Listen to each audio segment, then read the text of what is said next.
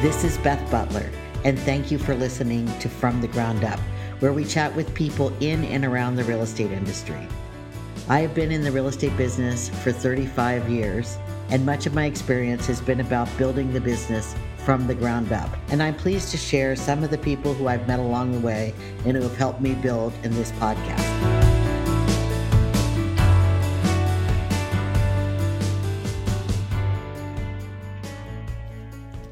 Today on From the Ground Up, we have Craig Studnicky.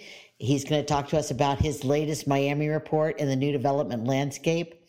As the principal and owner of International Sales Group, Craig brings a wealth of expertise in sales training and management to related ISG International Realty.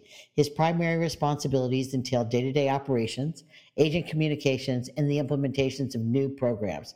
His focus is on the growth of the company via recruitment, training, and retention of sales associates. As a real estate broker for more than 25 years, Craig began his career in New York City as a sales associate in a residential real estate for JPS Associates.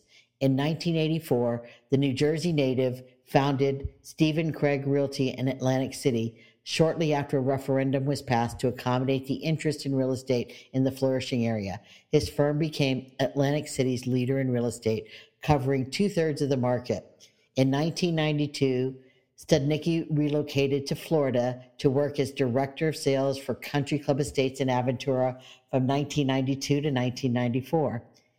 He subsequently co founded International Sales Group, and under his leadership, ISG maintains the area's top producing sales force. Due to his keen ability to communicate with training and sales staff, Coupled with his excellent customer service relationships with developers, the company has posted record real estate sales over all of these years. Greg is also an avid golfer and can be found playing and working on the links with clients. He's a licensed real estate broker in New Jersey and Florida and holds a degree from Virginia Tech. Go Hokies. His greatest accomplishment are his two children, Stephen and Alexandra. Welcome to From the Ground Up, Craig Studnicky, who I understand is podcasting from the penthouse at Brickell City Center. Welcome, Craig. Thank you, Beth. Thank you, Beth. And now it's no longer just my two children that are my proud achievements. I have most two children have produced five grandchildren. Grandparenting is the best. It's it is. It's, it's very rewarding. Very very rewarding. Where are your kids, Craig? They're in Long Island. Um, my my daughter is in Port Washington, and my my uh, son's in uh, Manhasset. Um, and, you know, I, I, don't get a chance to see them much because of Corona. Um, I got to see them at the end of May when things were kind of settled down. But then, as you know, Florida replaced New York as the epicenter of this coronavirus temporarily. So, in order for me to go visit them, I had to stay there for two weeks. And that's kind of hard to do in the dynamic real estate game that you and I are in, Beth. So, I Oh, I can't see them very much. But thank goodness for FaceTime, right? You got it. No, FaceTime cures a lot of that. And I have and and, and yeah, and, and it's just amazing. In the modern world, it's hard, but it's not as hard as it was years ago when you didn't have that. So it's all good. It's all good. Okay, so Craig, to dive into the questions, let's go back. Sure. How did you How did you get into real estate? I had finished college in uh, 1978 and a cousin of mine that owned a company called JPS Associates that you referenced in this in my intro owned a sales and marketing company for real estate developers and real estate investment trusts. He was working in Washington D.C. and New York City. I'm a New Jersey boy, so my dad um, suggested that I pair up with my my cousin. My cousin's 20 years my senior. So I went to New York, and I never, ever, ever wanted to get into real estate because I had always envisioned that as a as a business where you, you buy a big Cadillac and you drive a bunch of people around a suburban neighborhood to look at houses. I never I had no idea what real estate really was. And I went to New York and I saw what he was doing and I said, I think I'd like to do this. And he put he said, get your real estate license. So I got my real estate license as quickly as I could. I started selling condos in, uh, and actually in Queens. Um, I had to start there before they would graduate me in Manhattan. And um, The real estate market was very, very active in 78 and 79. So call it right place, right time, dumb luck. I started making a lot of money and uh, never looked back. That's how I got started. That's good. So, what led you to start ISG? I um, I started in when I was in Atlantic City. I copied the JPS formula. I started my own sales and marketing company for developers called um, Craig Nicole. Those are the middle names of my children. And excuse me. And then in uh, well, it's kind of a sad but good story. In early '90s, I got divorced, and I didn't know what to do with the rest of my life. I was in my late 30s, and uh, a mutual friend of yours and mine, Beth, Jerry Kaufman, invited me to come down. Strongly suggested I come down to Miami, and I met a guy named Tom Daly, who was partners with George Perez from Related for the longest time, and um, I started, um, and I went to work for him for a couple of years, saved my money, and Jerry and I started a company called International Sales Group, um, a sales and marketing company for real estate developers. That was now 28 years ago. And uh, Jerry's no longer a part of ISG because he wanted to become a real estate developer. But I stayed loyal to ISG, and here I am. And I, it's the business I know, and I I like it very much. That's what led me to start all this. A lot of it, so much of it, had to do with my my friend Jerry. That's great. That's great. Now I know when I think of ISG, I think of especially in the new development space, I think of the international connections. I think you built a really strong reputation by developing and cultivating those international connections. How did you do that? I mean, you were in Miami, there international is such a part of that. Tell me how you sort of built, tell everybody how you built those international connections. Well, this this comes from the old cliche: necessity is the mother of invention. Um, we had started the company, and we were competing with Edgardo Defortuna's Fortune, and Alicia Cervera's Cervera. Uh, Alicia Cervera is Peruvian and Cuban. Edgardo Defortuna is Argentine. Jerry and I are New Yorkers. And I suddenly realized in this Latin dominated city, we were at a disadvantage. So I suggested to Jerry we start an international department where we hire a multilingual person to prospect for real estate brokers throughout all of Latin America, not just South America. Latin America would include the Caribbean, Mexico, and the entire continent of South America. Now, you'll love this, Beth.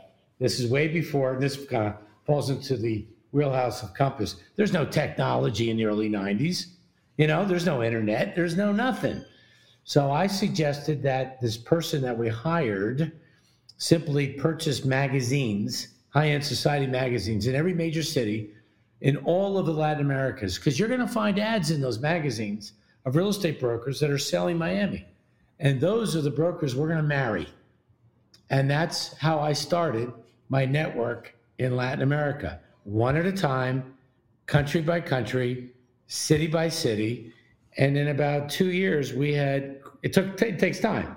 And you get on planes and you visit these people, you know, you go through the motions. But we had quite a network um, by the by the late '90s, I had an enviable network. I, at the risk of of perhaps upsetting Edgardo Defortuna or Alicia Cervera, my network was bigger than theirs. Uh, for a guy from New Jersey and a guy from New York, that's how we developed it. And then from there, it just kind of grew because that developers were hiring us because we had that. That was our that was our secret sauce. Right. That was your thing. That was your thing. Yes. And then the more projects you got, the more attractive we became. And so the network just sort of grew and grew and grew and grew. And that was our that was our thing for the longest time. Yes, yeah, so that's how we started it. Not very complicated, just takes a lot of work. It was that simple thought of looking in the magazines. I mean, I think that's genius. Well, that yeah. it's something so simple, but the kind of thing that very few people really comes to mind. So that's a simple genius that I think is it, it, contributes to a large part of your success. Well, thanks. Speaking of Latin America, when do we think that those buyers are going to come back to Miami? Well, I was going to say my secret sauce hasn't been such a such a secret sauce in the last couple of years, uh, because um, in 2016 the U.S. dollar rose significantly against all foreign currencies around the world, So when that happened, my South American network suddenly wasn't as valuable as it once was. Not for ISG, not for anybody. And it hasn't been. I mean, it's been we, we in in my I think this this Miami report we showed that 10 years ago a solid 50% of all sales in Miami, Fort Lauderdale were from South America. Um, in the last 12 months, 10% are from South America. So that's a huge drop off due to one reason and one reason only the high dollar. They, the, the Latin American market loves Miami more so than US people. This I can, as a New Jersey native, I can speak from solid experience. Um, so what's going to take to get them back? You got to see the dollar devalue. What's the likelihood that that's going to happen? Pretty good now. This is one of the silver linings I think we're going to experience because of COVID, Corona. Um, the U.S. Treasury printed seven trillion dollars um, added to the U.S. financial system.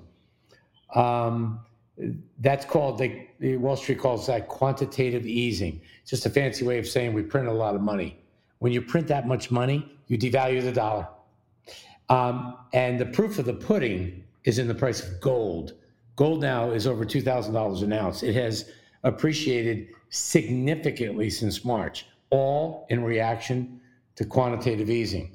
When the price of gold goes up, it's usually in anticipation of a, of a weakening US dollar. So almost all Wall Streeters are predicting a slightly devalued US dollar by the fourth quarter of this year. So if you think that's a little optimistic, Beth, then let's let's move it. Let's punt it all the way to 2021. In 2021, you'll see the US dollar more than likely devalue by about 10%. Um, maybe 15 not much more than that but it doesn't take much it doesn't take more than that to move the needle in all of Latin America. And then you'll see the Latins come back to South Florida in uh, very substantial numbers because there's a huge pent up demand that's percolating through the Latin Americas. They love to park their money in U.S. real estate, and their city of choice by far is Miami. So, what we're simply waiting for now is the reaction of those currencies to the pending devaluation of the US dollar.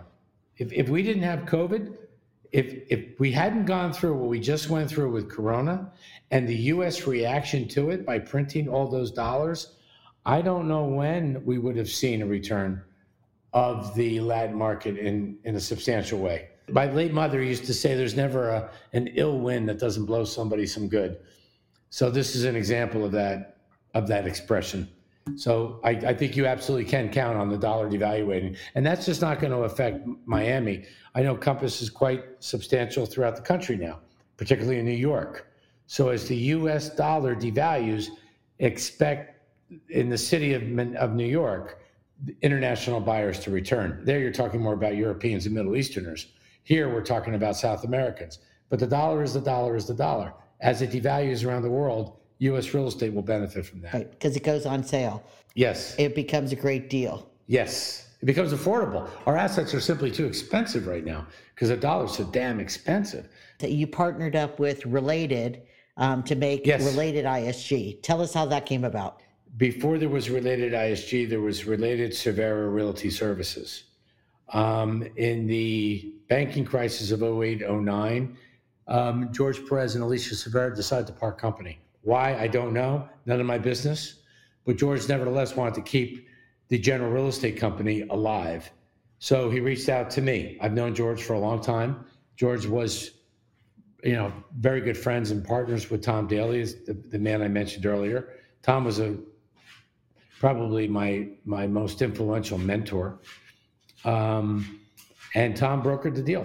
So Tom, I became the broker of record, the new broker of record of Related ISG. We started it I'm guessing now nine years ago. And uh, that's how it happened. George just wanted to keep it going. George, I guess, liked me, likes me. And um, he liked my Miami report. He liked how we approach things. And uh, I've been I've been doing a lot of business with Related on and off for 20 years anyway. So it was an easy fit, and I kind of enjoy working with him. You mentioned the Miami report. So 10 years of success. Tell us how you started the report and what motivates you to keep that going. Well, this is this is kind of like how did I start the international department? Necessity is the mother of invention. Here we go again. So it's 2009, one year after the banking crisis of 08. The New York Times writes an article that says there's 25,000 condo units of standing inventory in Miami, which the Times said that's a 10 year supply. Beth, you sell real estate for a living. I sell real estate for a living. A lot of your agents, they sell real estate for a living. You can't sell without a sense of urgency, right? How do you create a sense of urgency when the New York Times says there's 10 years of, of, of uh, supply? I said, Jesus, I think I'm going to have to go out of business. There's no way I can create motivate my sales team with that kind of news coming out of the out of the New York market about Miami. So then I'm sitting around and I said to my partners and my colleagues, wait a minute, wait a minute, we live here. There's no way there's 25,000 condos for sale. That's way too exaggerated. So, I mean, remember, I'm faced with close the business or keep it going. The only way I'm going to keep it going is I got to keep my salespeople motivated. So, Beth, we literally went out neighborhood by neighborhood, building by building here in South Florida, from Coconut Grove to the south to Fort Lauderdale to the north. And what we counted after exhaustive research 11,502 units, not 25,000. So it's less than half of what the Times reported. So we said, we created our first Miami report in September of 09. And we said, the Times is wrong, which is kind of a bold statement, but we had the, the research to back up why we said they were wrong. I think today they call it fake news, but back then we were just saying they were wrong. And um, we said we thought it would take five years for South Florida to absorb this inventory, and ISG was wrong. All that inventory was gone in two years. Gone. So what happened was my sales team asked me to simply do a follow up. So I did a Miami report in 2010, and then I did a Miami report in 2011. And today we do them every year. We do an annual report every year. We publish them. We uh, we do updates every business quarter, and we publish them in English, Spanish, Portuguese, and Mandarin. It's turned into a thing that I never expected ever. All I wanted to do was keep my company alive for 09, 2010, and 2011, and uh, and now I publish this thing. I share it, as you know, Beth, with the real estate community because um, you know, I'm, I live in this town and I want everybody. I mean, I compete with you, but I consider you a true friend and a deeply respected colleague. And I want you to have the same attitude towards me and everybody that works for ISG. So we share it for that reason. I also know that it helps me brand my company. So even if I'm going up against Beth Butler for a listing, um, I don't have the technology and the the the the bandwidth of a, of a compass. You've become a substantially big national company now. On the other hand, I have this local knowledge with the Miami report, so it helps me brand my company. I hope you understand. That's that's that's so it helps in that regard. Uh, well, absolutely, and knowing the market is the key to success, right? I mean, it's it, when you know the numbers, and no matter if you're selling a single family home, a condo, a building, no matter what you're trying to sell, knowledge of the market is the key to success. I, I'm sure you agree with that. We before we started this this call, you said to me that in Boca Raton, Florida, right now, there are every single month there are hundred more single family home sales than there are new listings. That's kind of right out, out of that's what our Miami report's all about. So I agree with you completely. There is nothing I have learned in my 40 year career that motivates either buyers or real estate agents like market data. Nothing motivates them more than that. And when they, when they, especially if they believe in it. So if you become a reliable source, you can oxygenate people's blood. So yes, that's what it's all about. That's it. Yeah, thank you. When you were talking about starting the Miami report, I was remembering back in it had to be 2000, early 2009. You and I were on a panel I can't remember who else was on it at this time, but we were, you know, that New York Times article had just come out. And yes. I don't know if it that was a Miami Herald was moderating it or one of the newspapers, it seems to me, was moderating it. And it was, you know, like this news, you know, that news New York Times article got retransmitted as as a headline in every paper on every outlet. Mm-hmm. it led every conversation.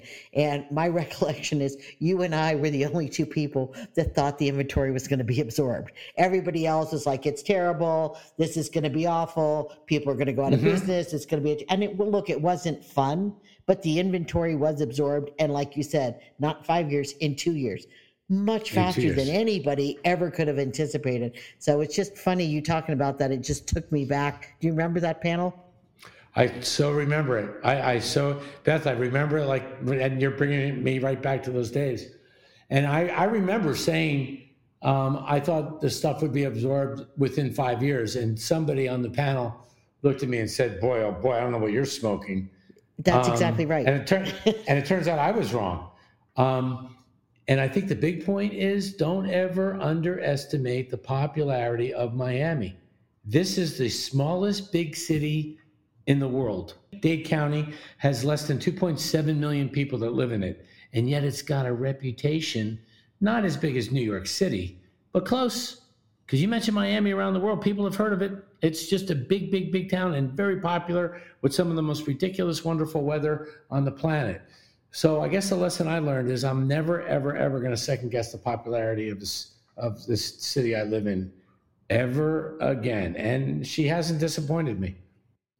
No, no, Miami's incredibly resilient. I mean, we we've you and I have lived through a lot of uh, eventful happenings in Miami, COVID being the latest of of them, and it's always gloom and doom. But somehow Miami always manages to pull through and pull through better than yes. anybody expected. So I I I never doubt the resiliency of the town that we that we both live in. It's it's pretty amazing.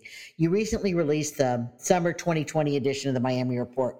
What highlights would you like to share? I mean, I read it. It's it's tremendous stuff. And just as a as a note, I want to tell everybody that um, I will put the link to the Miami report in the show notes here so that people can go and download it. It's worth the cover to cover to read um, for sure. But Craig, anything you'd like to highlight or point out? Sure, Beth. Thanks. Um, we, I think, I, I did a, uh, presenta- uh, a, a virtual presentation of this that they recorded here at Brickell City Center a couple of weeks ago, and I told I told everybody um, that we were. I think we had like a thousand people on that podcast, and um, it was a well a video podcast, and I, I said we were gonna send this to the printer in early March because March is usually when we print our annual report. But then uh, COVID showed up, and we were uh, we we were told to shut down. And I said to everybody in ISG, you know, let's hold off on the printing of the Miami report. Oh, Craig, why? Well, I'll tell you why. I, I, I suspect we're about to hit uncharted territory. And uh, the this virus, I don't know how bad it is, but the news that's coming out of Italy and Spain is not warm and fuzzy. And I don't think we're going to escape it. And I'll tell you what, this virus could reshape all of the conclusions we've made in this Miami report. So let's wait. And frankly, nobody's going to care about our Miami report. They're going to care about what this tsunami that's about to hit the entire country I mean, I didn't know it was going to affect the world like it did back then. So I'm kind of glad we, in hindsight, that we postponed it because the because the coronavirus absolutely changed our conclusions in the Miami report. Um, for example, now here come some of the highlights to answer your question, Beth. And once again, we talked about this earlier. Let's talk about houses. Single family homes in South Florida, they're on fire. I mean, they, people are, we're, we're, noticing what you're noticing. Um, related ISG Compass, it doesn't matter who which company it is. We're, we're seeing houses sell at 95 to 100 percent of list price. We're seeing what you what you just said. We're selling at a much faster pace than new listings are entering the market. We're seeing single single family home inventory start to drop, fueled in part by super low mortgage rates, historically low rates, as you know. Um, and I and I we've all concluded it's for two it's for one reason, two words: social distancing this corona thing is going to linger for a while, whether we like it or not. If we want to live in a realistic, practical world, at least that's the advice I'm giving my children all the time. And when you have a house, you can manage social distancing very easily. That's why they're selling so well. And if you have a swimming pool, and God and God willing, a barbecue pit at that house. You've got amenities that make that house very valuable. Um, there are a lot of people, Beth, in the New York, New Jersey, Connecticut area, that believe that this coming winter there could be a second wave of this COVID, assuming we don't have a vaccine, just like what we just experienced here in Florida. Um, those folks are down here buying and renting, but mostly buying houses. So, and they're and because they're preparing for this coming winter, and or here's the other the other side of that coin, they could be tax refugees that were planning on moving here anyway to escape the burden of the Tax Reform Act of 2017. And COVID acted as an accelerator to move these people here sooner than later. But clearly, one of the conclu- you know before COVID, houses and condos were selling at like a 50-50 ratio. Not anymore. 80% of our transact of all transactions, re- residential transac- transactions, Palm Beach County, Fort Lauderdale, Broward County, Miami-Dade County, 80% since January of this year are single family houses. That stat by itself should tell everybody who's listening to this everything they need to know about how popular houses are in a COVID world. Um, that's number one. Number two, a second conclusion. We talked about the high US dollar a short while ago. This Miami's different than, say, New York. In New York City, if a condo developer wants to build a condominium, he gets his plans approved and he starts building. And they sell the condos while the building is under construction. Well, it's not like that in Miami or Fort Lauderdale. Here, developers um, are required to reach a pre sale requirement by their construction lenders. What does that mean? That means we have to sell 50 to 60% of all the units in a given building before the construction lender will close on a construction loan. Okay, well, we're not building 20 or 30 story buildings in Miami and Fort Lauderdale anymore. They're 50 stories, 60 stories, 80 stories. Developers are packing these buildings with lots of condos. So it takes a couple of years to just get to the pre sale requirement. And then it takes about three years to build these buildings. Well, the natural market for pre sales in Miami is Latin America, not Americans. Beth, I can't. I can't sell Beth Butler a condo and say, Beth, you're going to buy this pre-construction. You're getting in on the very first price we call price level one, and you'll be able to move in in five years. You're going to like, what? I don't wait five years for anything. What do you have in standing inventory? That is the typical American attitude. Latin Americans, ooh, very different. They love pre construction because understand they're planning, most of them are planning eventually to move to the United States. They need that time to plan that gigantic relocation. So pre construction is perfect. Well, the problem though is the US dollar went up in value a couple years ago developers couldn't get the money out of Latin America because that money was way too expensive. So developers haven't started any new condos here for the last couple of years in any substantial quantity. So, sorry for that story, but it, no, it's okay because you're leading right into the next question, which is when do you think the next cycle will be? Okay, good. it's my pleasure, Beth Butler. Well, uh, it also goes to one of the other conclusions there's no new developer inventory in Miami. We are at an all time low of developer supply in Miami and in Fort Lauderdale. We haven't started anything in the last couple of years. We're certainly not starting anything in the corona year of 2020. So hopefully, God willing, developers will start pre sales in 2021. Hopefully, they'll start pre sales in 2021. Give it two years for them to reach their pre sale targets They'll hit their pre-sale targets in 2023. Now, give it three years for construction, you're going to be delivering substantial quantity of units by the year 2026. So, what did we conclude in this year's Miami report? Despite what anybody may think about Miami supply, particularly with condos, a lot of people are stuck in 12 year old data or, or 12 month old data or 24 month old data. Uh, the world's changed. We, we are running super low in supply here. Um, I suspect that a year from now, the, the slight overhang of condo developer inventory, which is about 1,600 units, will be absorbed. And then the only place people can buy condos for living in right away will be will be MLS. Let me put it in a slightly different perspective.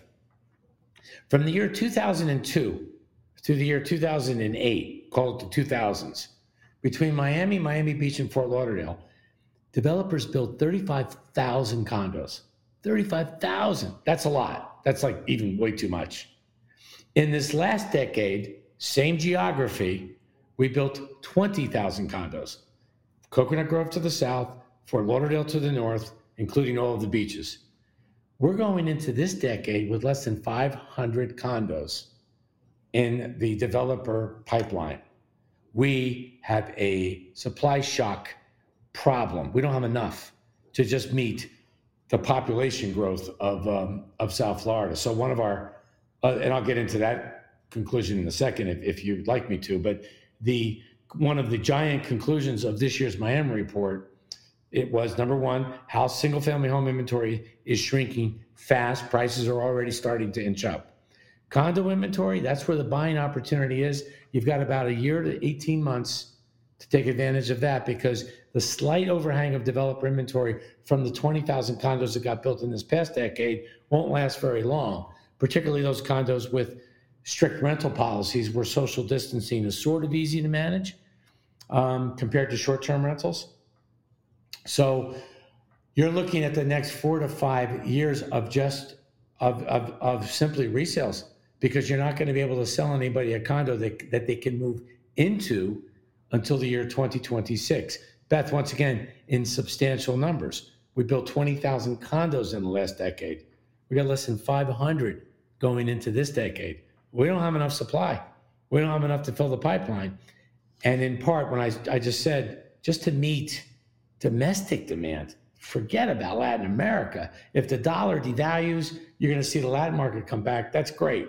But what about domestic demand? Well, you know, uh, that's a whole other story. That's another conclusion we made in our in this Miami report for everybody to read, which was which if if you'd like, I can get into that. I mean, it's, it's not that long of a story, but you know, President Trump made sure he got that Tax Reform Act of 2017 done in 2017, and it heavily taxes states like California to the west, in the Northeast, Massachusetts, New York, New Jersey, Connecticut. It's way too expensive to live up there now. So a lot of those folks are relocating to either Texas or Florida. Illinois is another state. It's getting it's getting clobbered with taxes now.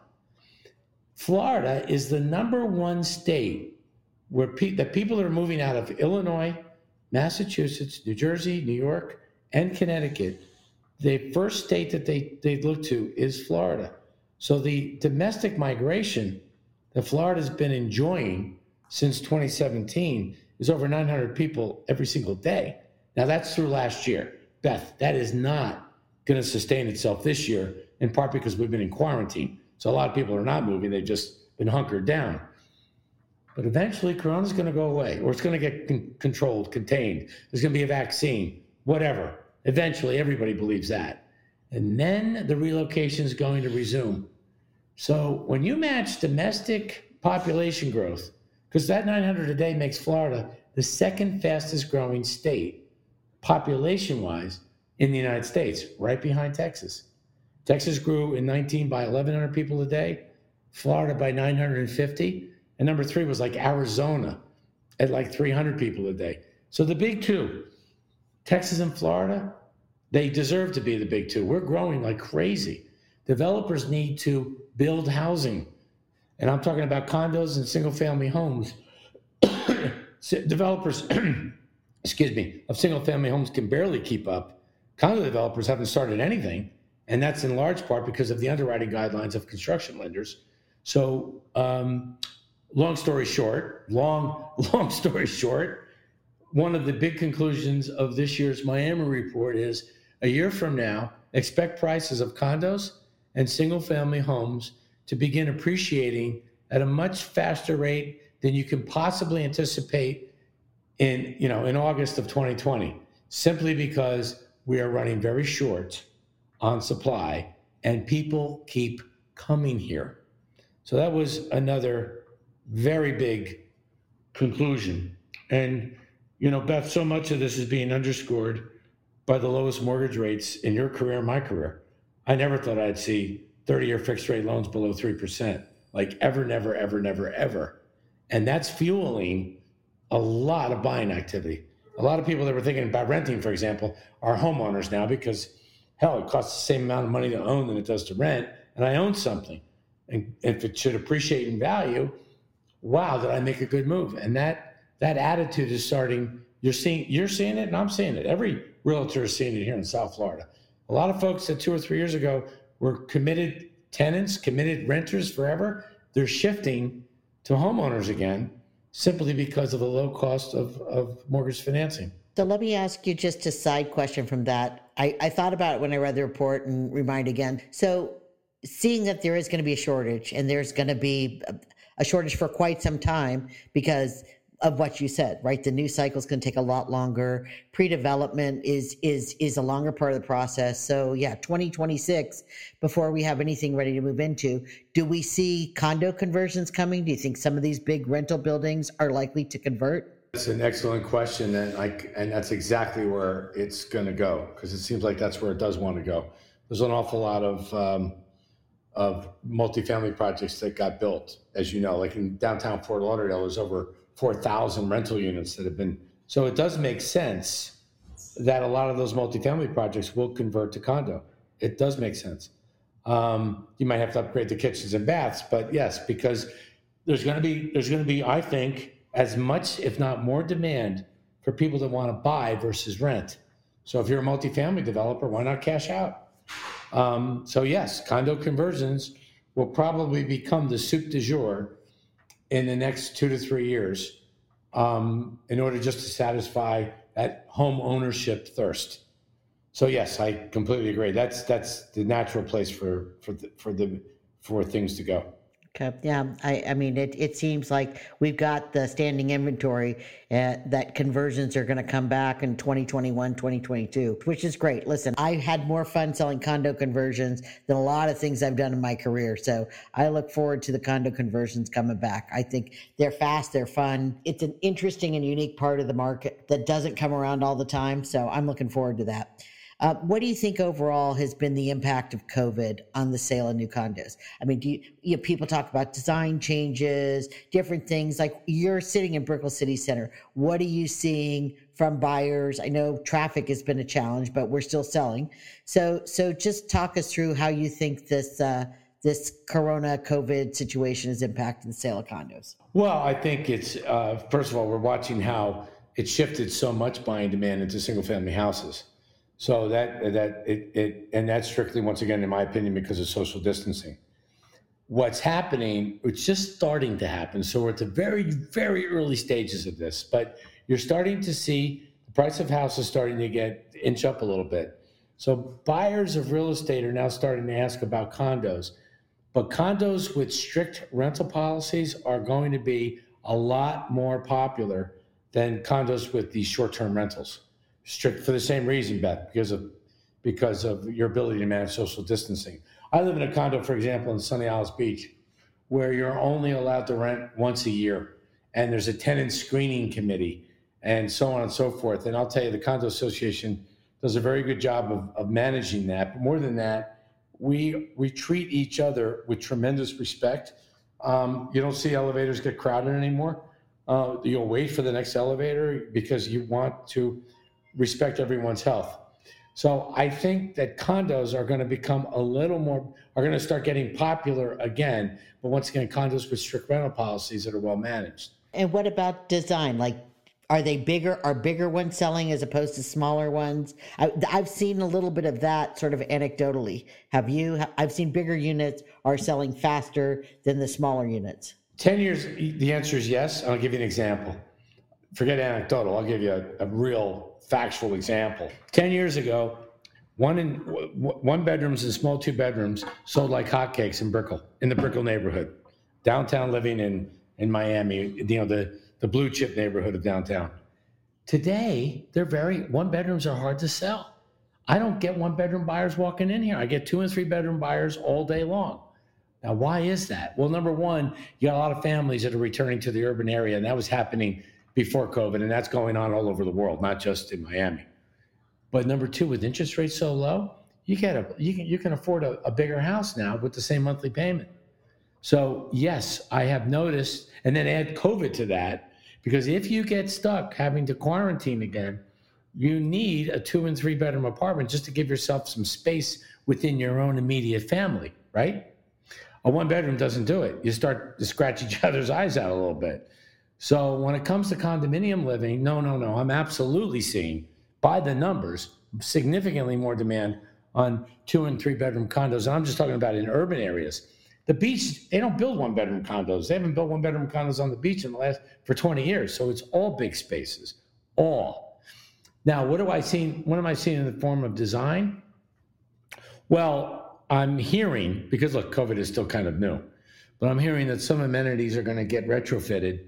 Um, some public spaces that don't get used much may get uh, redesigned into homeschooling classrooms with separate cubicles so that mom or dad can take you know the child downstairs to the homeschooling amenity and lock yourself in a very comfortable room and do homeschooling in a separate area besides your apartment because the walls start closing in on the apartment. And these homeschooling it's a hell of an idea and i, I wish i i wish i came up with it myself but I've, I've been reading about it and talking to architects about it because they're getting called by condo associations asking them to come in and redesign certain rooms. I get asked a lot about our apartments going to get designed with offices. No, no, we call those three bedroom apartments. The third bedroom will become the office. And that's what's happening anyway. Craig, take out your crystal ball and assuming COVID ends, what does 2021 look like? One is the year that the big players like Related, Swire, PMG, Property Markets Group, Terra, they start pre-construction of new condominium projects again. Because these, these developers in Miami are smart guys. They see the, if they see the window open for that opportunity, and if COVID dies and the dollar devalues, they'll see that opening and they'll take advantage of it. You're also going to see a continued reduction in the tight supply of single family houses, even if COVID ends um, it's not going to end then. It'll just kind of get contained, I guess. I think is a more practical way of looking at it. They're going to see prices of houses go, I think, appreciate substantially. Um, and once again, fueled by these very low mortgage rates that are going to stay around for a while. So you're going to see 2021 looking a lot like 2012 when new construction or pre-sales of new condo projects started all over again start all over. Latin America returns because of the slight devaluation of the dollar, low interest rates of the domestic market. So it sounds to me like 21, 2021, 2022 should be great years for Miami real estate. Very much depends on getting this COVID under control. Yeah, I, I, I, totally agree. All right, Craig, let's go to the lightning round. This podcast is called From the Ground Up. So we close with a lightning round of questions so we get to learn about you and how you grew up from the ground up. Where were you born? Uh, Newark, New Jersey. And your birth order? I'm a t- I have a twin. Uh, I'm my, I have an older brother, I have a twin sister, but I'm four minutes older than my twin sister. What's your academic background? Uh, majored in accounting. Who was your best teacher? A guy named Dr. Nurse. He was my uh, he was my calculus teacher. Phenomenal teacher. you already said you man you majored in, in, in accounting. What was your first job, like in life, not after college, but in life? What was your first job? At a golf course, at 14 years of age. That's how I got into golf. You were a, cat, a, a golf caddy. That's a great. That's a great first job. Who do you consider your best mentor? Between Tom Daly and a man named Emmett Logan. Where do you live and what do you like best about your home? House Beach in a condo called Ocean 2. And what I love best is the fact that I'm on the beach. Yeah, who doesn't love that? What's your favorite vacation spot when you get a chance to go? I love to play golf at Pebble Beach. It's what an amazing place. Uh, what's your morning routine? Uh, sweat to the oldies. Uh, get my. It's a good way to get my old engine revved up and get it started. What do you consider your biggest failure, best success? Have to be my. I've been divorced twice. Those are they. Those are on some level failures, and they hurt. Um, so you know, my my best success has to be the way my children turned out. They're fantastic people. They're young adults. They're uh, they're parents, um, and um, incredibly delightful people. I agree. Okay, and finally, what's been your favorite part of quarantine? I got I you know I got bored of watching television, and so I I got caught up on some on some reading. I finished a book called Sapiens, which was fabulous book um, that my sister gave me. So I think it kind of got me back into reading again. Like like Beth, how many you you read lots of emails all day long? So do I. I got tired of reading books because I got just tired of reading. But during during uh, you know during quarantine, I just picked up a couple of books and enjoyed it again. Yeah, I, I switched to audiobooks and I got to tell you, I'm, I've, I'm probably listening now to probably two books a week and it really enjoying connecting with reading again.